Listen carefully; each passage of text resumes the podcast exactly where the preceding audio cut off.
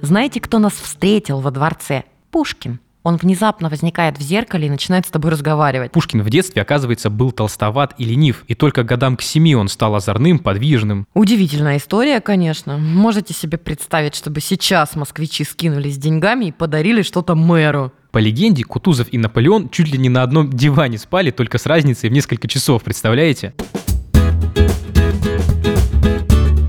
Привет! Это подкаст «Путь-дорога» о путешествиях по Подмосковью. Я Герман Иванов. Я Лена Твердая. Мы с Германом оба любим путешествовать, открывать новые для себя места. Мы объединились и начали исследовать Подмосковье. Сразу обнаружили, что оно идеально подходит для коротких поездок на один день. Раз в неделю мы ездим по подмосковным городам, смотрим там все самое интересное, а потом делимся своими впечатлениями. Мы рассказываем, как добраться, куда зайти, где поесть, что посмотреть и так далее. А идеи для своих поездок мы берем на портале о туризме в Подмосковье «Путь-дорога» travel точка riama точка ру. Наш подкаст выходит на всех подкастерских платформах. А вы, пожалуйста, лайкайте, комментируйте, пишите, что вам понравилось, что можно поменять. Мы все читаем. Еще можете рекомендовать нас своим друзьям и знакомым. Будем благодарны. И если вам интересен наш подкаст, подписывайтесь на него.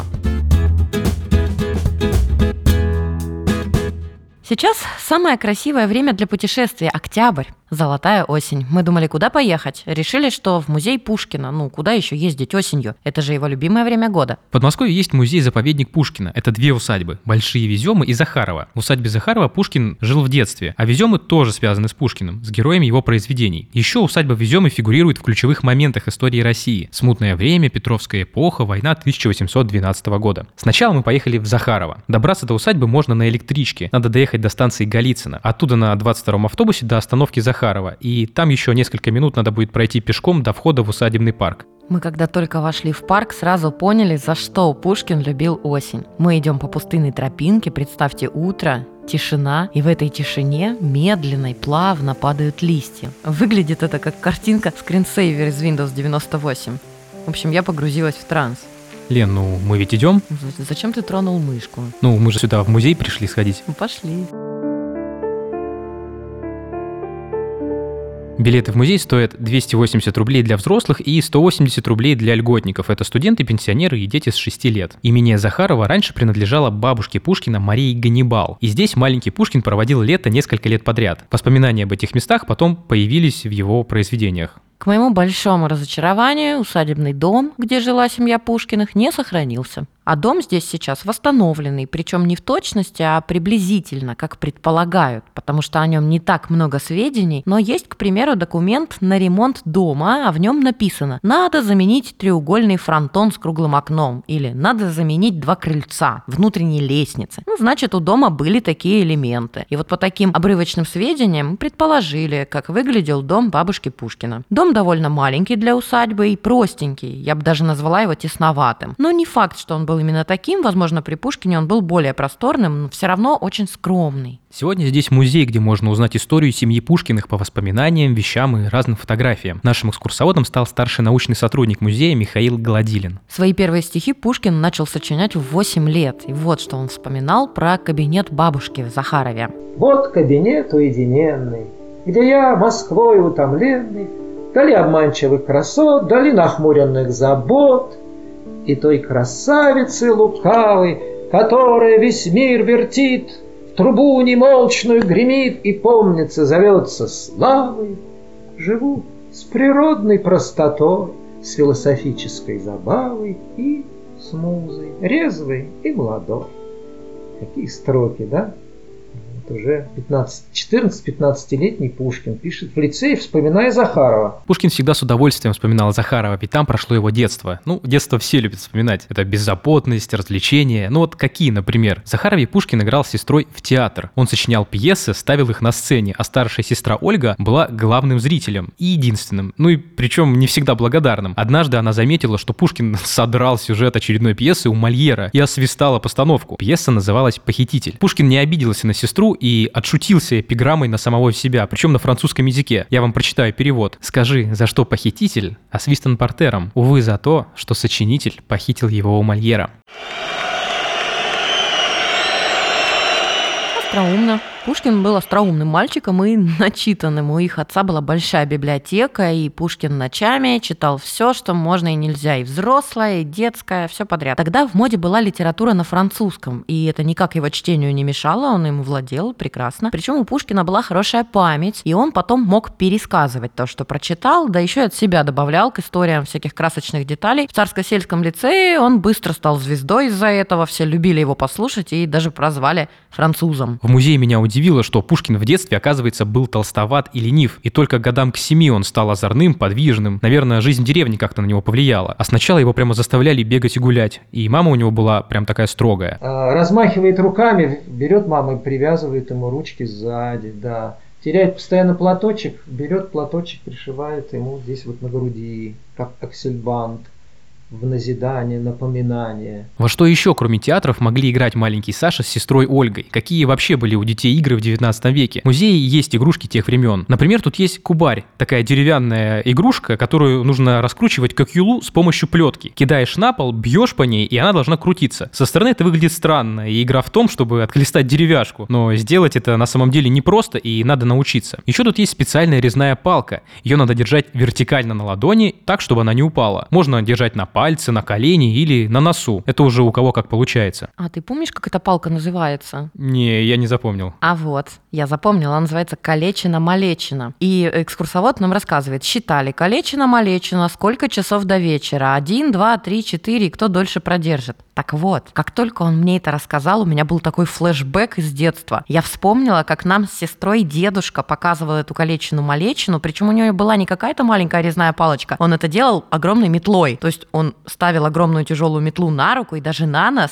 и держал «Калечину-малечину», и вот так нас дедушка развлекал. Ничего себе, какой у вас крутой дедушка. У Пушкина дедушка в воспитании участия не принимал. Мужским воспитанием занимался дядька. Кто такой дядька? Все знают про няню Пушкина Арину Родионовну. А дядька — это как нянька, но только мужчина. Это был крепостной крестьянин его отца Никита Козлов. Он много лет потом сопровождал Пушкина по жизни, был грамотный, умел играть на гитаре и, говорят, с детства приучил Пушкина к долгим прогулкам. Спустя годы, в тысяча восемьсот тридцатом году, Пушкин вернулся в Захарово, чтобы еще раз прогуляться по местам своего детства. Он любил эти места и рассказывал о них в романе «Дубровский». Главный герой тоже мальчиком оставил свою деревню, а когда он приехал в имение Троекурова, там каменный двухэтажный дом, старинная церковь. Все это, как сказал нам Михаил, напоминает соседнюю деревню Веземы. Дубровский в романе еще смотрит на березовую рощу, и, скорее всего, она была в Захарове. О том, как Пушкин, будучи уже взрослым и знаменитым, вернулся в Захарово, вспоминает дочь Арины Родионовны Марья. Говорит, приехал не по большой дороге, а за даме. Приехал осенью, она его накормила яичницей, а он ее с сожалением говорил, что все здесь поломали, все за росло. Марья вспоминает, как он звал ее в гости в Москву, обещал и сам побывать еще раз. Но видела она его тогда в последний раз. Потом молва донесла, что Пушкин погиб на дуэли.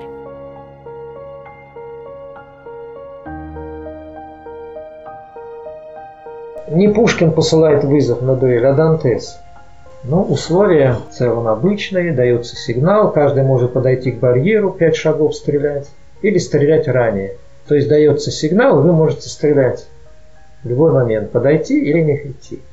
Пушкин сделал решительно пять шагов. Дантес, видя, что уже барьера, не дойдя шага, стреляет первым. То есть он вызвал на дуэль Пушкина, и он стреляет первым.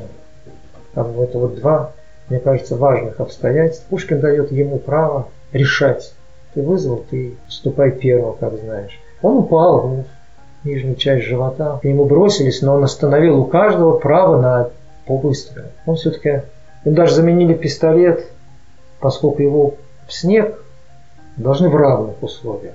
Секунданты согласились. И он, облокотившись на руку, прицелился. Дантес имел право загородиться боком и положить руку на грудь, заслонив, наверное, грудь и сердце. Пушкин быстро прострелил ему руку. Иногда про пуговицу на мундире говорят, которая могла тоже каким-то образом защитить его. Вот такая дуэль, результат этой дуэли, да.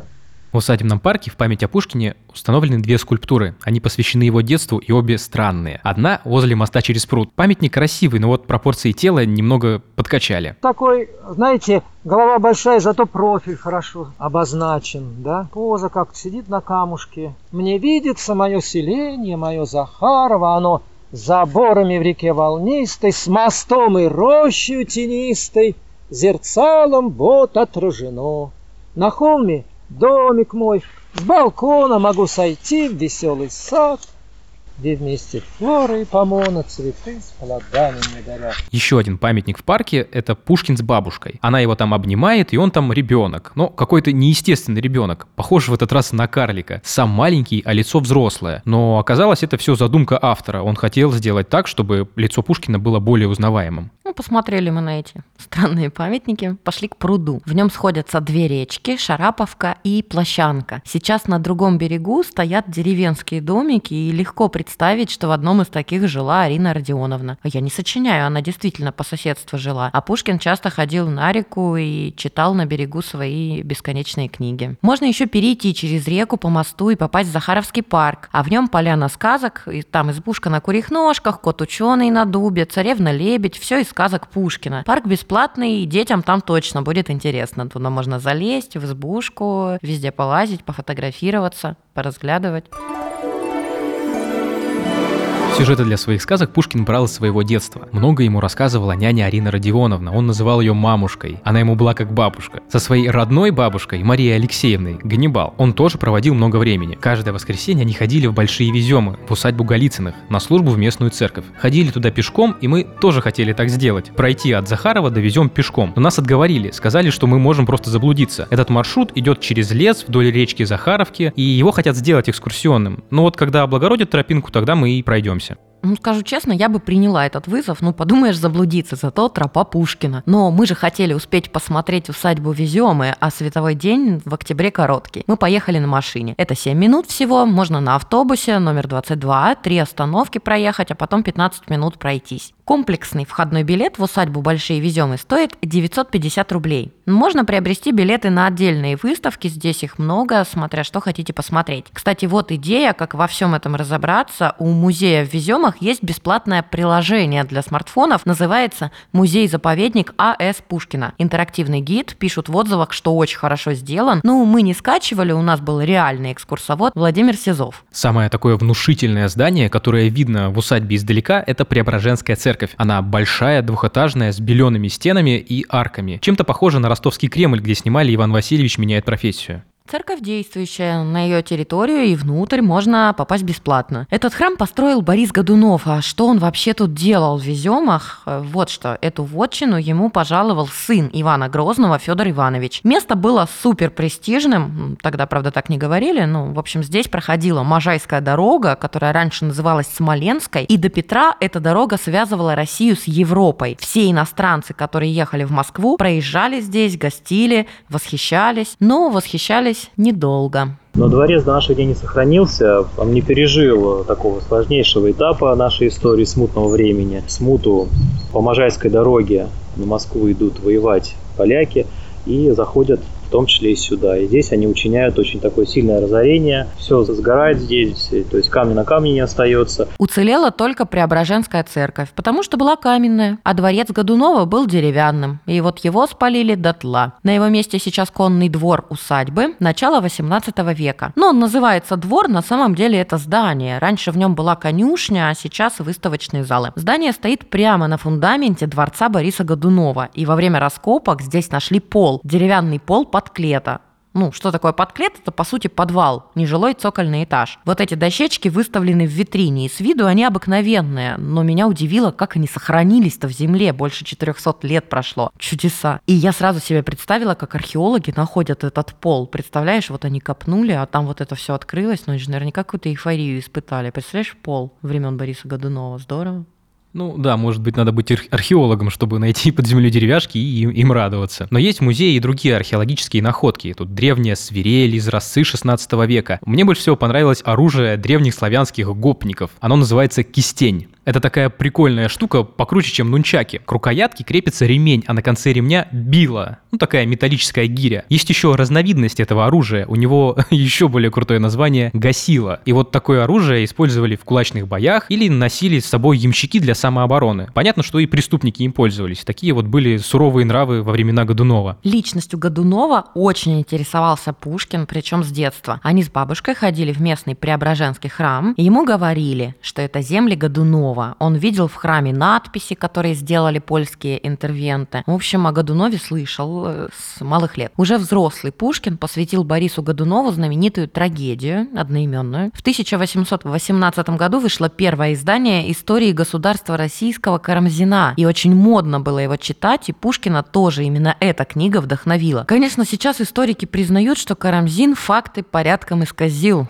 но зато интерес к истории привил дворянам. Не все ж бульварные романы читать им. После Годунова вотчина Везема была ничья, точнее государственная, а в конце семнадцатого века Петр Первый пожаловал эту землю князю Борису Алексеевичу Голицыну, за что ему досталась такая ценная земля, а потому что он был дядькой Петра. Помните, это как нянька, только няньки у девочек, а у мальчиков дядьки. Так вот, этот Голицын воспитал Петра, получается. Это он привил ему любовь к флоту, научил его плавать и сопровождал в иностранных поездках. А еще он спас Петра во время стрелецкого бунта. Он его вовремя предупредил о том, что царевна Софья собирает войска и что ему нужно спасаться в Троице-Сергиевой лавре.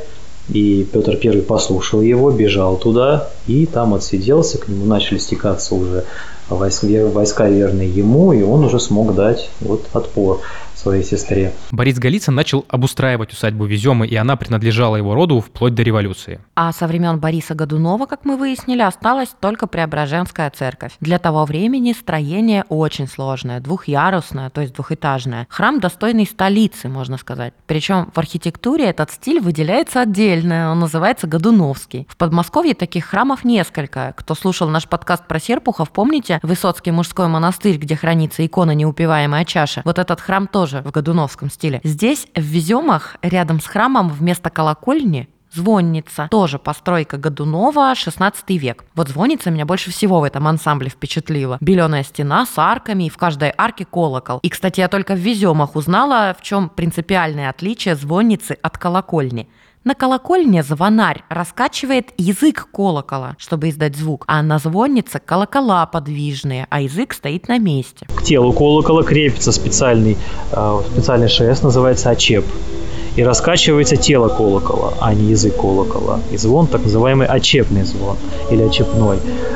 Ныне этот звон можно услышать только лишь в Псковской области, в Новгородской области. А в Веземах звонница недействующая, колокола только для красоты. Но ведь и правда красота. Посмотрите фотки на сайте «Путь дорога» в разделе «Подкасты». Звонить в колокола тут нельзя, а то еще завалится вся эта старинная конструкция. Она и сейчас немножко под наклоном. Эту звонницу спасали, причем спасали несколько раз, и э, в шестидесятые годы двадцатого века ее спасли от обрушения.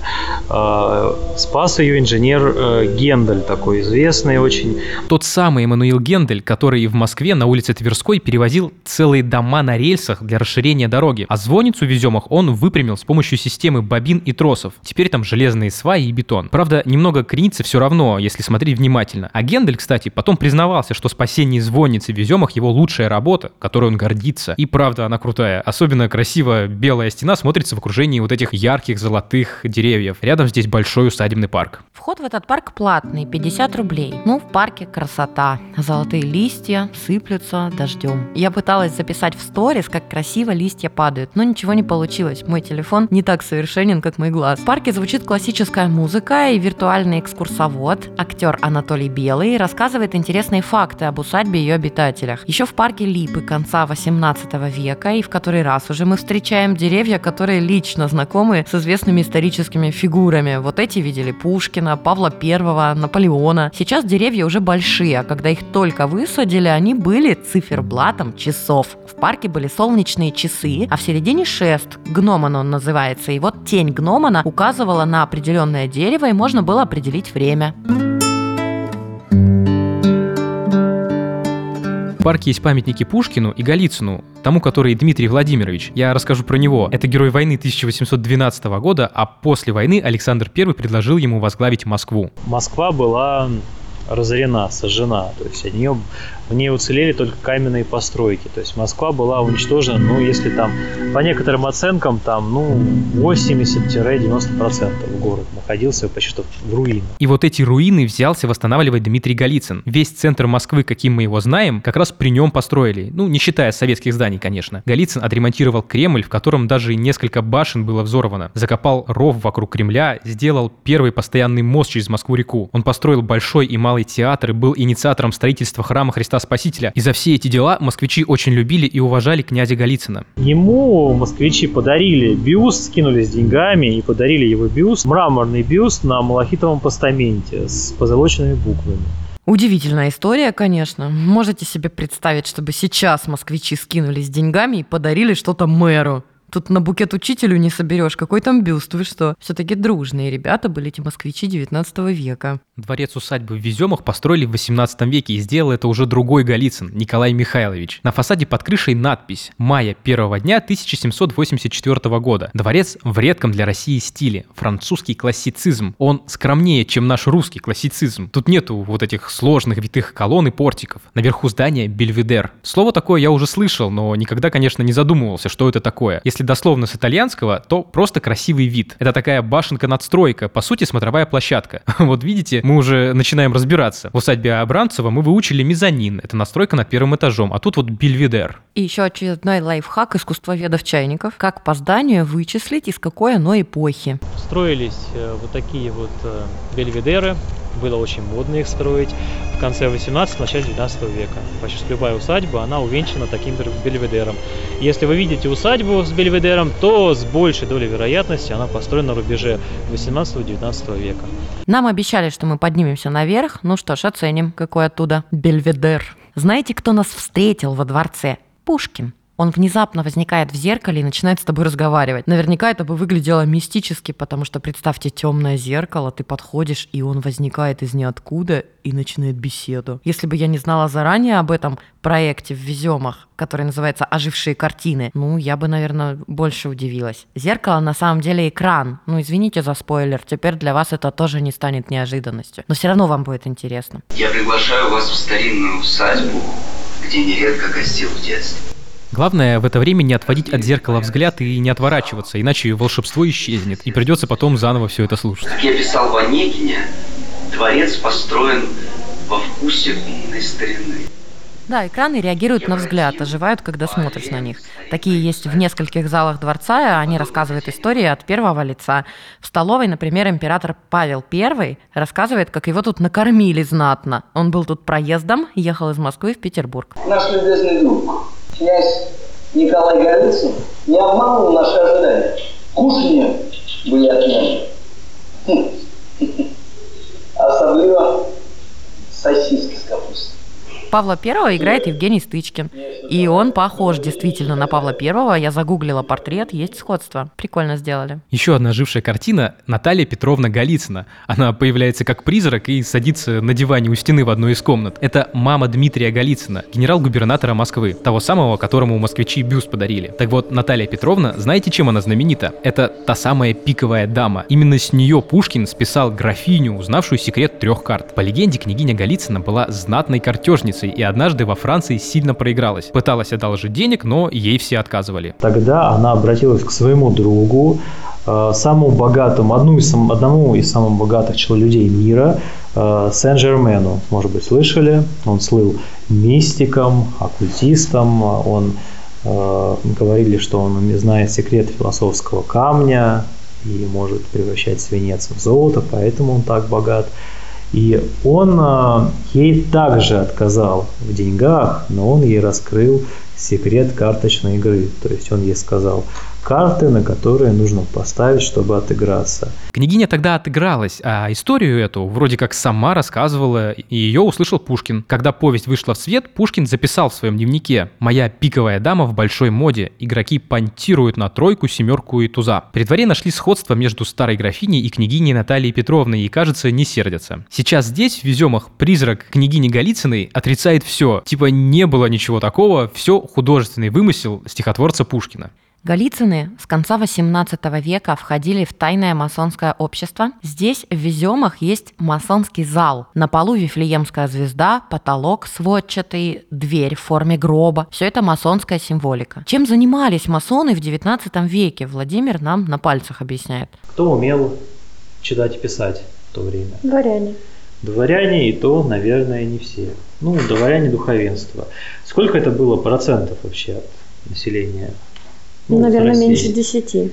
Намного меньше десяти, да, там порядка там, четырех, там, да, трех процентов. Да. Это был это вообще мизер самый настоящий. Крестьяне, они были, мало того, что они были безграмотными, абсолютно безграмотными, то есть там, дай бог, они умели считать, писать не умели, читать не умели, никаких наук не знали, были полностью суеверны, абсолютное суеверие там, то есть, например, вот доходило до того, что там глубоко, например, нельзя копать, да, потому что там можно докопаться до ада. Там птицы растут на деревьях. Вот это социальное неравенство, безграмотность, безнравственность, крепостное право, вот это все глубоко задевало масонов, то, с чем они боролись. В России во второй половине восемнадцатого века, во время правления Екатерины Второй, было самое суровое крепостное право. Крестьян могли проиграть в карты, продать на рынке, а масоны были оппозицией. Их главный лозунг – свобода, равенство, братство. Франция это выливается в Великую Французскую революцию. В России это выливается в восстание декабристов. Но все декабристы, они как раз были вот масонами. Более того, в России даже был император-масон. Да, это Павел Первый, который состоял в масонских ложах. Вот, кстати, объяснение, почему усадьбу Веземы не сильно разорили французы в тысяча восемьсот двенадцатом году, не стали обижать своих братьев-масонов. Тут интересная история каминного зала. Прямо в нем решалась судьба России в тысяча восемьсот двенадцатом году. После Бородинского сражения русская армия отступает по Старой Смоленской дороге, и э, штаб русской армии располагался здесь, в этой самой усадьбе, и здесь, в этом зале, провел э, одну из самых сложных ночей в своей жизни Михаил Илларионович Кутузов. Именно здесь он думал, сдавать ли французам Москву без боя, и, скорее всего, здесь принял решение. Оно давалось ему нелегко. Из усадьбы он писал письма тогдашнему московскому генерал-губернатору Федору Ростопчину, просил подкрепление, оружие, любую помощь, но получил отказ. Отсюда из усадьбы Кутузов отправил генерала Бениксона искать поле для нового сражения в районе Москвы, а тот ничего подходящего не нашел. Один из вариантов – поле в Мамонове, это сейчас в районе Одинцова. Кутузов решил лично удостовериться, что поле для сражения не годится. Кутузов долго осматривает Мамоновское поле и даже отдает приказ начать рыть редуты. Солдаты начинают рыть редуты, и он после этого передумывает уже, говорит, нет, поехали дальше, едут дальше.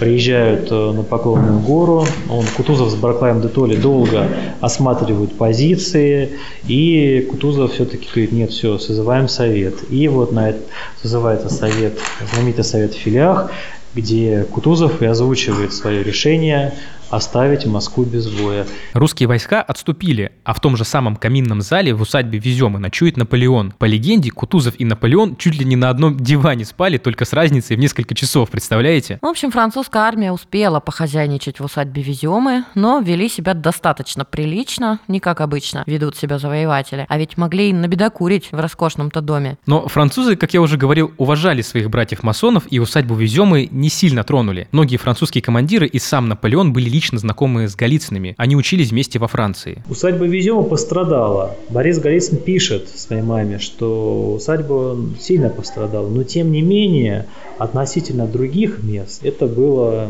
более-менее нормально. Ну, вот такие остатки воспитания. Собрали волю в кулак и постарались пореже класть сапоги на стол и воровать только то, что больше всего блестит. Войну тысяча восемьсот двенадцатого года в принципе сильно романтизировали, но не все там было так благородно, как у Льва Толстого или у Лермонтова. Или вот как Пушкин в тысяча восемьсот двадцатом году описывал войну. «Мне бой знаком, люблю я звук мечей, от первых лет поклонник бранной славы, люблю войны кровавые забавы, и смерти мысль мила душе моей». Вот так у него все пафосно звучит. Во время войны вообще легко забыть о воспитании, ничего же за это не будет, не до этикету. А вот в мирное время, да, все было строго с воспитанием. В девятнадцатом веке мальчиков-дворян воспитывали очень серьезно. Вот какой артефакт я обнаружила на одной из витрин в музее. Ученический дневник третьеклассника, тысяча восемьсот восемьдесят седьмой год. Дневник очень похож на наш, и у меня почти такой же был, но список предметов, ребята, тригонометрия, начертательная геометрия, логика, механика, космография, иностранные языки, на минуточку, латинский, греческий, французский, немецкий, польский и туземный. Это значит местный диалект. Как вам такой учебный план для девятилетнего ребенка? Не знаю, как с языками, но мне одна только начертательная геометрия в институте еле далась. Еще одно отличие – обучение. Мальчиков и девочек воспитывали тогда по отдельности. Девушки и юноши могли познакомиться и общаться только на светских приемах и балах. Незнакомая дворянка и дворянин, они не могли, вот как вот нас в фильмах показывают иногда, там дворянин какой-нибудь подходит к дворянке, а здрасте, там здорово, там. Так, конечно, было нельзя, это было не принято. Если дворянин незнакомый обращался к незнакомой дворянке просто так, он ее этим самым унижал, он сравнивал ее с крестьянкой. Дворянки максимально задирали нос. Какое оскорбление сравнить с крестьянкой? Они даже походку тренировали особую, чтобы не ходить по-простецки. Еще был язык веера. Можно было взмахом веера показать благосклонность или, наоборот, отшить кавалера. А кавалеры изучали специальные брошюры, где расшифровывался этот язык веера. Вы только представьте себе картину, да? Идешь на бал с карманным разговорником. Махнула тебе что-то там дама своим веером, а ты плохо подготовился, открываешь эту книжку и листаешь, что она там имела в виду, она строит глазки или, может, посылает тебя подальше. Вообще непонятно. Есть еще один инструмент флирта на балу. Сейчас научу. У каждой светской дамы должен был быть личный альбом. Можно, кокетничая, попросить кавалера оставить в нем запись на память. Все писали, даже император мог что-нибудь написать. Такая социальная сеть девятнадцатого века. Помните из школьной программы стихотворения Пушкина в альбомы разным анонимным дамам? Какая там была конспирация? В альбом Г. А дальше звездочки. Кто такая Г? Никто не знает.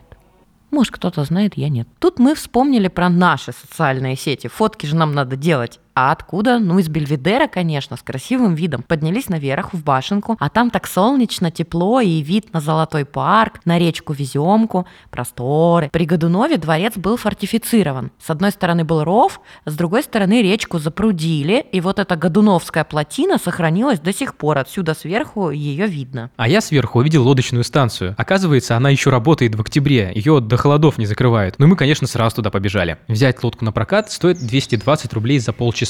В идеале надо брать полтора часа, тогда можно дойти на веслах до плотин. Летом там, говорят, цветут лилии, кувшинки и уточки плавают. Красота, короче. сорок минут в один конец. Но мы уже не успевали, в октябре быстро темнеет. Поэтому мы просто покрутились по пруду, полюбовались усадьбой с воды. Уточек видели. Кувшинок, правда, уже не было, но зато весь пруд затянут ряской, а поверх ряски еще нападали осенние листья. И получился такой многослойный пирог, яркий и красивый. Я туда даже руки запустила, погрузила, и лодка плывет, у меня все руки в этом пироге. Хорошо, что ты его попробовать не додумалась. Но мы, в общем, вернулись на берег и пошли уже там искать, где поесть. В усадьбе Веземы есть чайная Арины Родионовны. Это маленький кафетерий с кофе и пирожками. А у Конного двора есть кафе с комплексными обедами за двести восемьдесят рублей, а если показать билет в музей, то за двести пятьдесят рублей. Маленькая скидка. После обеда, перед отъездом, мы заглянули в сувенирную лавку. Сувениры можно купить в музейном магазине, это где Конный двор, там же, где билеты покупают. Набор стандартный: открытки, магнитики, кружки, ручки. А вот прикольные наборы для вышивания, узоры пушкинских времен. Можно вообразить себя дамой девятнадцатого века и сидеть при свечах, зрение портить. Мне вообще очень понравилось в Веземах, и по сравнению со здешней усадьбой Захарова кажется совсем маленьким, скромненьким музейчиком. Это скорее место для прогулок, где просто когда-то жила знаменитость Александр Пушкин. Я бы посоветовал посетить Захарова как бы в дополнение к Веземам, если у вас будет сила и желание. Сами Веземы очень крутой современный музей. Тут много интерактива, и после экскурсии получается даже вот раз разложить по полочкам все, что мы когда-то проходили по истории России, ну вот примерно семнадцатый-девятнадцатый века. И самое главное, это зачем мы сюда приехали. Это за золотыми листьями, вот этими пейзажами золотой осени. Мы сделали классные осенние фотографии. И у вас еще есть время съездить туда и застать эту золотую осень. Но время это быстротечно. Даже Пушкин предупреждает нас. Вот послушайте. «Настала осень золотая, природа трепетна, бледна, как жертва пышно убрана. Вот север, тучи нагоняя, дохнул, завыл, и вот сама идет волшебница зима».